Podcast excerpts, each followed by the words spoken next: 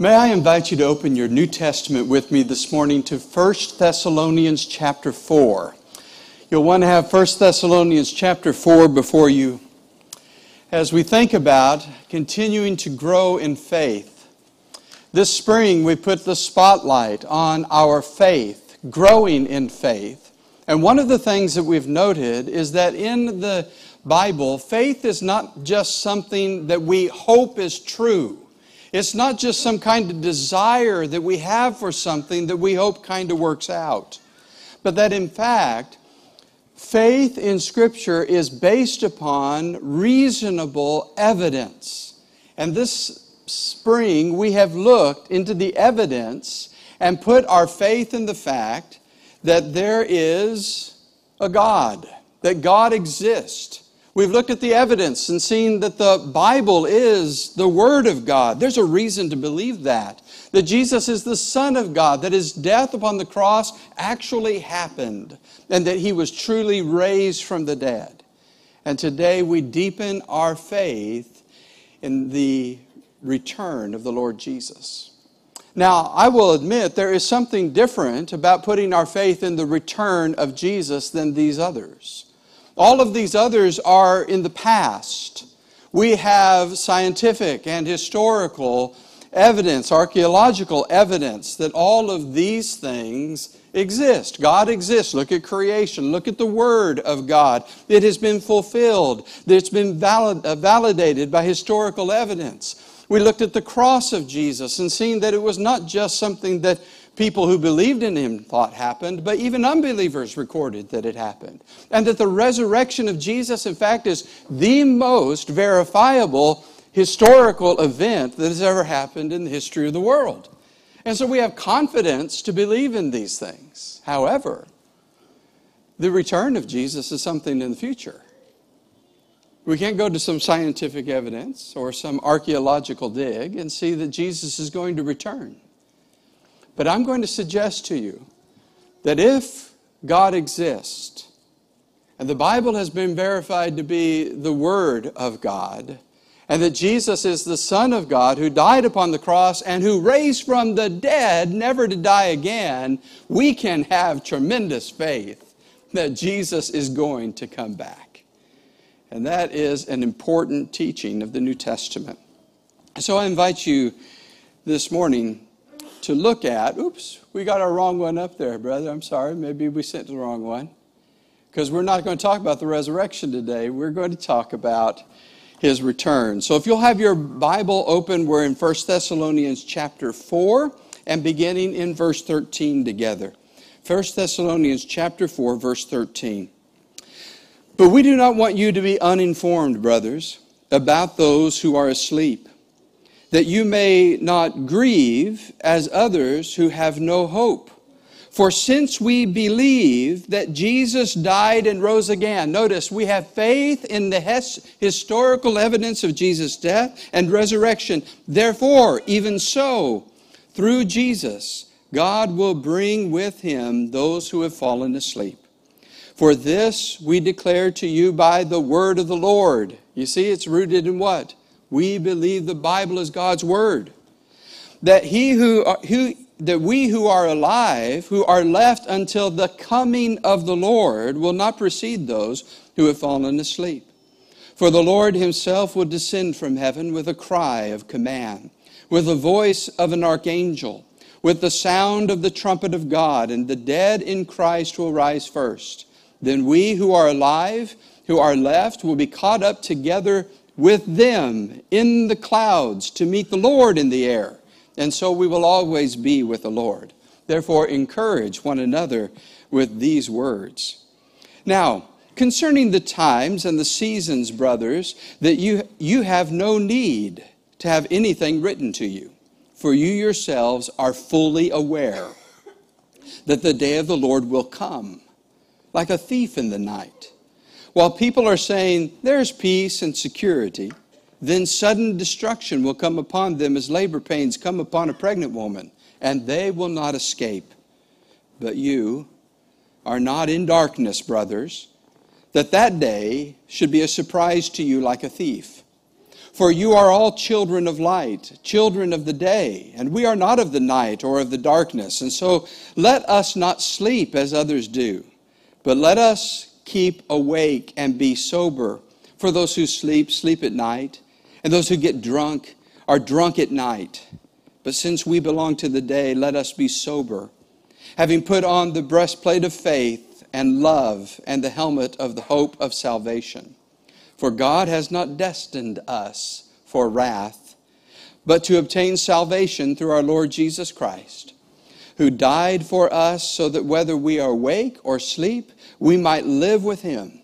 Therefore, encourage one another and build one another up just as you are doing.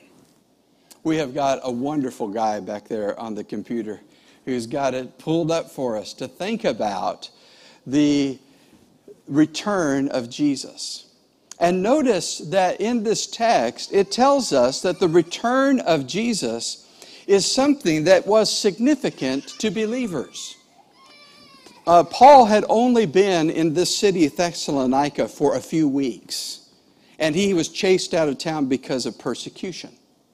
But he says, after only being there for a few weeks, they had already known about the return of Jesus. He says in chapter 5, verse 1, I don't need to write anything to you about the return of Jesus because you already know it's going to happen. In other words, to be a believer, to be a follower of Jesus, is to know that Jesus is going to return. In fact, it is so important to the biblical story that at the very beginning of the book of Acts, the story of the church, the first thing we learn about is that the risen Lord is then ascended into heaven, and the angels say to the disciples that you will see him return in the same way that you have seen him go. And that's why nearly every New Testament document talks about the return of Jesus.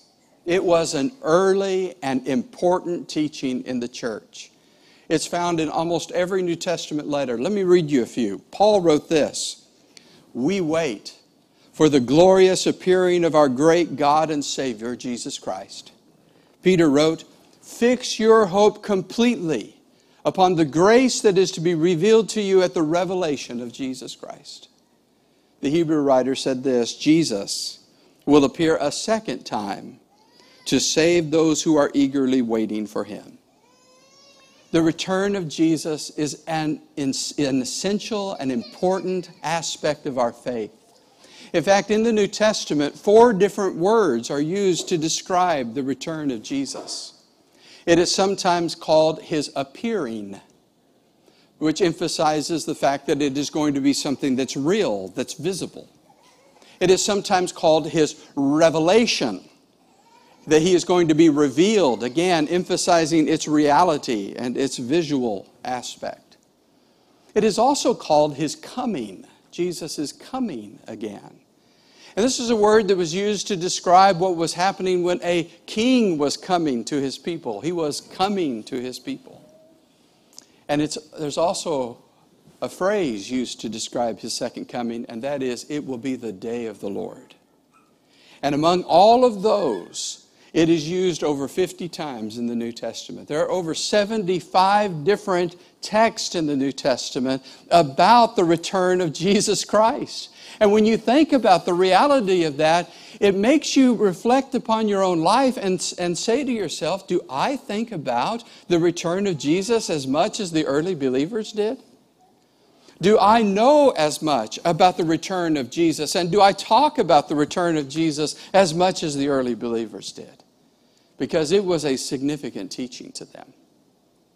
But also, Paul points out the world's relationship with, the, with regard to the return of Jesus in this text. And he says, when it comes to the world, while it may be significant to us, it's a matter of indifference to the world. In fact, he says that it's, the world is unaware of his return, that it is going to be a surprise to most people in the world, like a thief coming in the middle of the night. As a result, most people are going to be unprepared for Jesus' return. Their lives, therefore, are going to be characterized by what Paul calls as darkness. Darkness is here not just about the idea of being unaware of something, but a lifestyle that is different from the one who is going to come. And so it speaks of darkness not only in understanding, but in lifestyle. In fact, in the New Testament, there are three things that the New Testament teaches that are going to be in existence in our world when Jesus comes back. These are going to be characteristics of the last days when Jesus returns. And one of those is that this world is going to experience a time of great falsehood.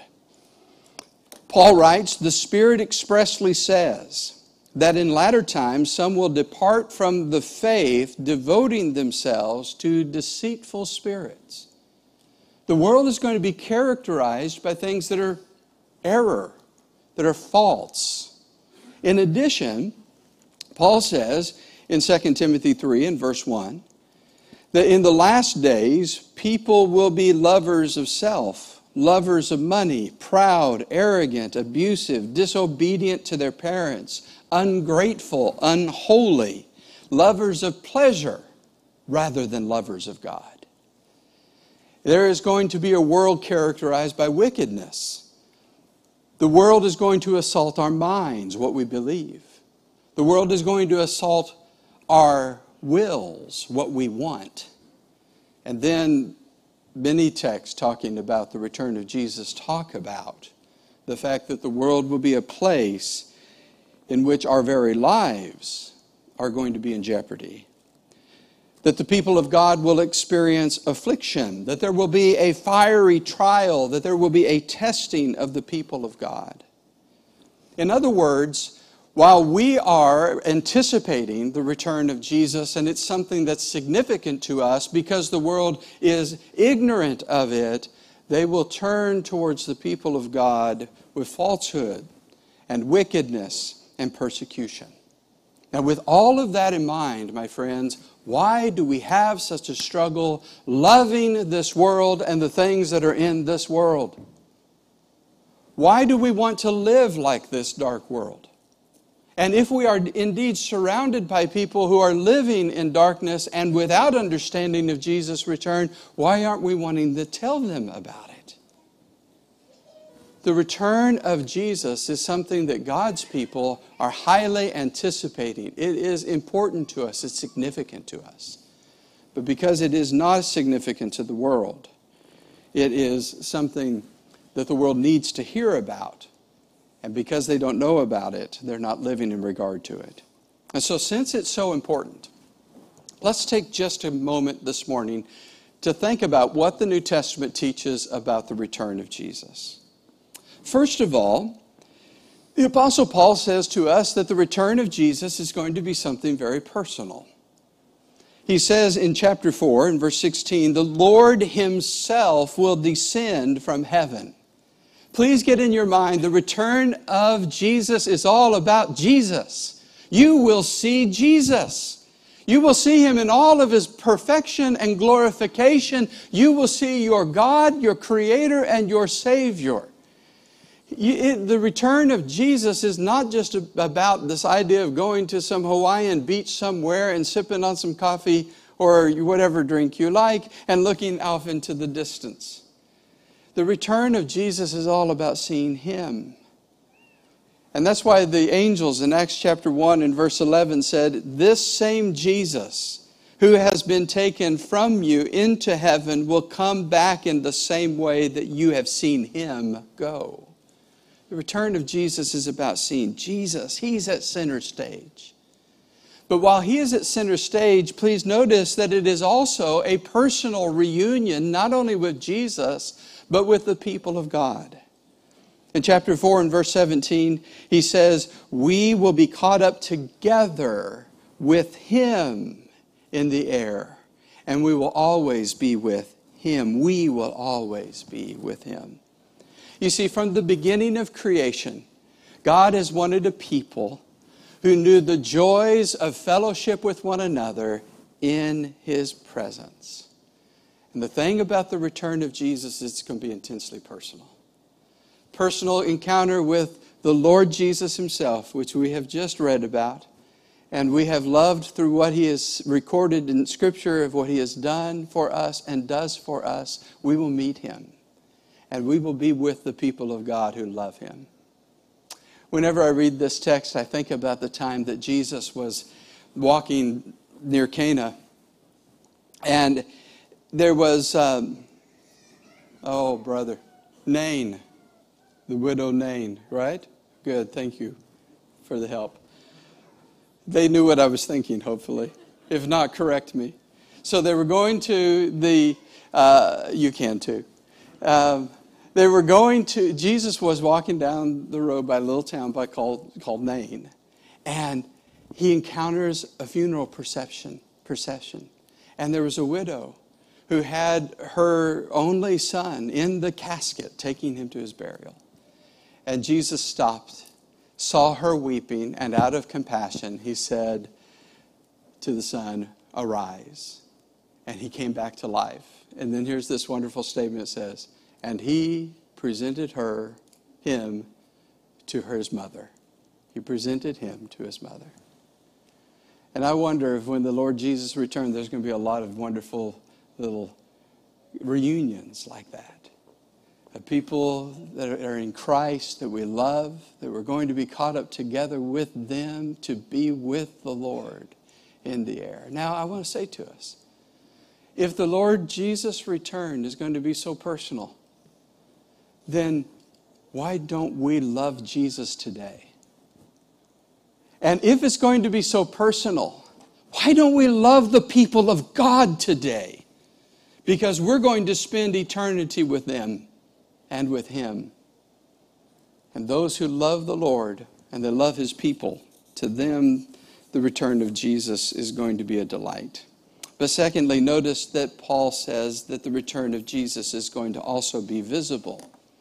He will be revealed from heaven, the text says, using that word revealed, made visible, made evident.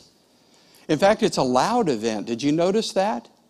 There's a cry there is a voice of an archangel, and there is a trumpet of God. For believers, it's going to be like the announcement of the coming of their king.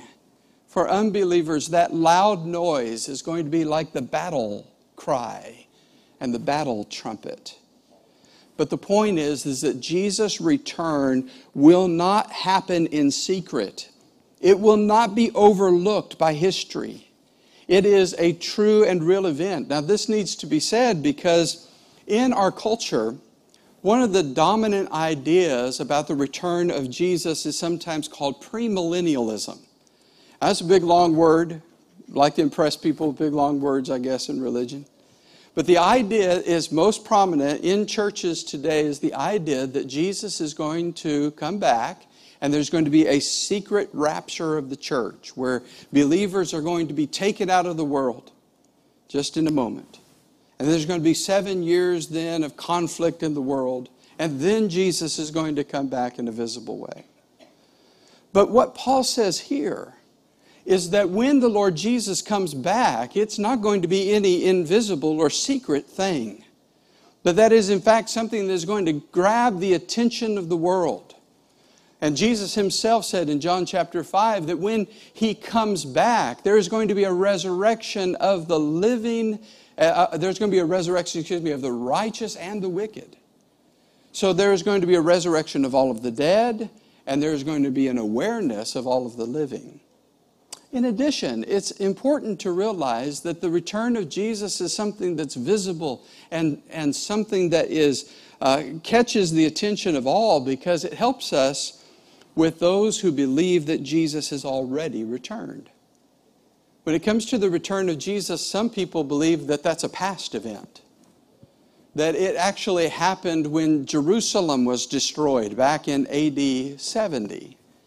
And that's when Jesus came, and there is no other promise of his coming. That all of the promises of Jesus coming in the New Testament have to do with the destruction of Jerusalem. Well, Again, I would say that it is true that Jesus does come in judgment at certain times in world history. He has and he will. But there is something unique about this second coming of Jesus. It is visible and audible to all humanity, living and dead, when the elements themselves will be dissolved with fervent heat. There's something unique, inescapably clear about the Lord's second coming. In fact, the thing that's strange to me about the idea that Jesus is not coming again, he's already come at the destruction of Jerusalem, is number one, it leaves us with a lot of, without a lot of hope in our current time. But number two, if all of those 75 plus passages in the New Testament were only pointing to the destruction of Jerusalem, why didn't the early church record it? And here we have an event that actually happened during the days of biblical revelation, and it's not even recorded for us. It seems like if there are 75 promises saying that Jesus is going to come and he's going to only come in the destruction of Jerusalem, they certainly would have told us that he did and that Jerusalem was destroyed. The point is is that Jesus' return is not going to happen in secret. It's not going to be overlooked by world history. It is, in fact, going to be something that happens suddenly, the Apostle Paul says. In chapter 5 and verse 2, he says, It's like a thief in the night. People are going to be so preoccupied with other things, dreaming in the darkness, if you will, that they're not even aware that Jesus is coming. It makes me think about uh, something that happened several years ago uh, on a uh, a volcano in Washington State. It was a dormant volcano in Washington State. It was called Mount St. Helens. And it began to show signs that it was awakening.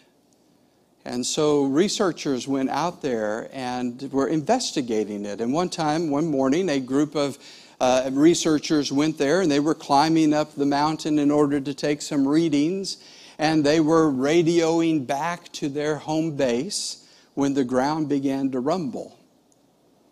And the only thing that came over the radio was, This is it. And that was the last thing they heard from them. As the ground rumbled, and they were overtaken by the explosion and they died. When the Lord Jesus comes back, it's going to be something like that we know there's something going on. We know this world's not intended to last forever. We've heard that the Lord Jesus is coming back, and when He comes, it's just going to be, it's here. One of the most effective sermons I ever heard on the Lord's return was by John Kilgore. And at the end of it, he, he did this. He said, You know, He could come back right now. He could come back right now. You see how sudden all that is? And every time he snapped his fingers, that reverberated through the building and it made you realize it can. The Apostle Paul said that the Lord Jesus is coming. It's going to be personal, it's going to be visible, it's going to come suddenly. And when he comes, he is going to be seen as triumphant. Did you notice in the text that Paul talks about people who are in darkness and people who are in light? People who are, uh, he says, going to have the wrath of God and people who are going to be saved, people who are asleep and people who are going to be awake. In other words, the return of Jesus is going to reveal this great separation between humanity that is on the basis of our faith in Him. Having faith in God. This reason we're talking about growing in faith this, this spring. How important that is to deepen our faith in who God is. Because His return is going to reveal that He is triumphant over all humanity, over all creation. Let me show you that in Second Thessalonians. It's just a page over, just flip over to Second Thessalonians chapter 1 a swipe over on your phone if you're using that. Second Thessalonians chapter 1. Paul writes that when the Lord Jesus is revealed from heaven with his mighty angels in flaming fire I'm in verse 8 now. In flaming fire, taking vengeance on those who do not know God and on those who do not obey the gospel of our Lord Jesus Christ. These shall be punished with everlasting destruction from the presence of the Lord and from the glory of his power when he comes in that day. Don't miss it that the God who created all things and the God who revealed his will to us in his word is going to come back and hold his creation accountable. Doesn't that make sense? That if you ignore the Lord and you ignore the, what He taught, if you don't know the Lord Creator and you don't ignore and you ignore the gospel that He delivered to you, what do you expect? But for a God who created, who loved, and who did everything to save you. If you continue to reject Him, you've proven you don't want Him in your life. You don't want His presence. He will then take His presence from you. And the text says, It shall be an everlasting destruction from the presence of the Lord. You think that the penalty in the garden was bad? That's nothing. Here, at least, after sin has entered this world and we're in this period of grace and mercy right now, while there is still sin, there still is mercy and grace. God allows His sun to shine and His rain to fall. Here we experience somewhat of His goodness. But when He comes again, there will be eternal punishment from everlasting destruction from the presence of the Lord. Don't think you're going to get over it. It's the glory of His power it's his mighty angels. It's flaming fire. This is the power of God coming in judgment. He is triumphant over all of the arrogance and selfishness and sinfulness of man. He is triumphant over all of the wisdom of men. But may I say to us, my friends, He is also triumphant over our sins and our forgiveness that we have in Jesus Christ. He purchased on the cross, dying for our sins, raised from the dead so that we could have life, and He shares that glory and those uh, gifts with us. He is triumphant over our sins and over our death. And so I read in verse 10 when he comes in that day to be glorified in his saints and to be admired among all those who believe. Admired among all those who believe, because our testimony among you was believed. See how important it is to grow in your faith? The status of your faith, by what you believe in God, about you, what you believe about His Word, about the cross and His resurrection. Because those are the kind of things that Jesus is looking for when he returns again. Well, this list is not exhaustive of what's going to happen when Jesus returns, but I hope it's enough for you this morning to say, I believe Jesus is going to return. And if Jesus is going to return, my friends, there's a couple of things that ought to be true about us. First of all, we ought to live today with more joyful peace. We ought to live today with more joyful peace. Did you notice chapter 4 ends with what words? Encourage one another with these words. Chapter 4, verse 18. Chapter 5, verse 11, the same thing. Encourage one another with these words. In other words, when one of our dear family in Christ dies, and this, the death of this body has overtaken them, we are to remember these words. And these words say that Jesus is coming back and he has conquered sin and he has conquered death and he's going to share that victory with us. And we remember these words and we don't lose heart. You have a friend a relative who's passed on and it makes grief come into your mind to think about it? If they died in christ what paul says is, is you can have encouragement. You can be comforted. Why? Because jesus is coming again you believe that he died, you believe that he rose, then you believe that Jesus is coming again. Those are they are, they're tied together. One of my favorite stories about this is about a, a Christian man who was in the hospital and he was about to die, and his friend came to talk to him. And he didn't know what to say to him. The man was sitting there in the hospital. He was clearly suffering and near death. And finally, his friend said, uh, How are you doing? to which the Christian believer said, I'm almost well. I'm almost well. When your body aches and you become fearful of the end of this life, remember, Jesus is coming. You're almost well. And when this world shakes and its sin hurts you to the core, and you see the news and you see the murders and the rapes and the things that people do to one another, please remember the Lord Jesus is coming again. We're almost well. Comfort one another with these words. But then also, as we think about our own sin, as we think about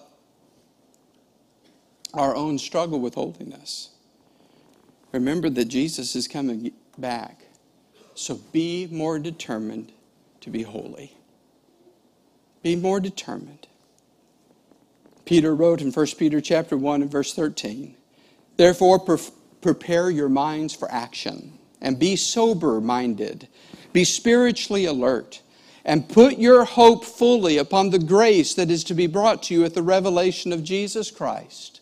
And when you do that, you'll be like obedient children, and you won't conform your passions to your former ignorance, but as he who called you is holy, you also be holy in all your conduct as he went on to say in 2 peter chapter 3 and verse 11 since all of these things are going to be dissolved what sort of people you ought to be in lives of holiness and godliness waiting for and hastening the coming of the day of god.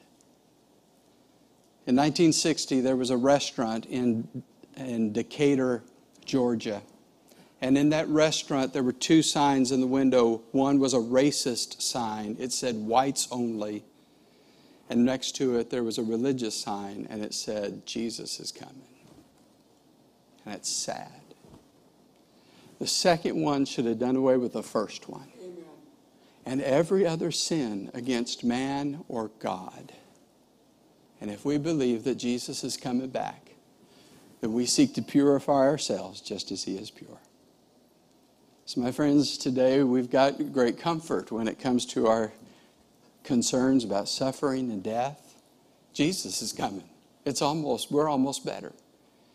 But when it comes to our own struggle with sin and righteousness, remember, Jesus is coming again. Let's be more serious about holiness. If you need to respond to the gospel, we'd love to ask you to do that today and be ready. Be ready for the Lord's return because it could happen right now. Please come as we stand and sing.